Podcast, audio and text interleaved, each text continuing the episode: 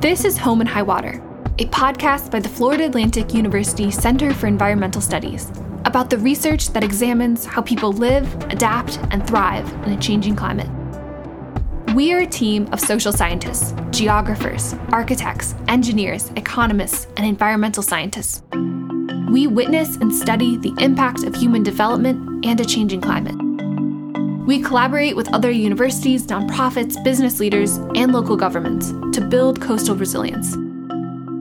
Our climate is changing quickly, which means if we want a future where we not only survive but thrive, so must we. Each episode, we will dive into our mission to create more resilient homes and communities. Along the way, we will reveal the stories and adventures we go on to create and publish those important, but yes, we know, long, scientific papers.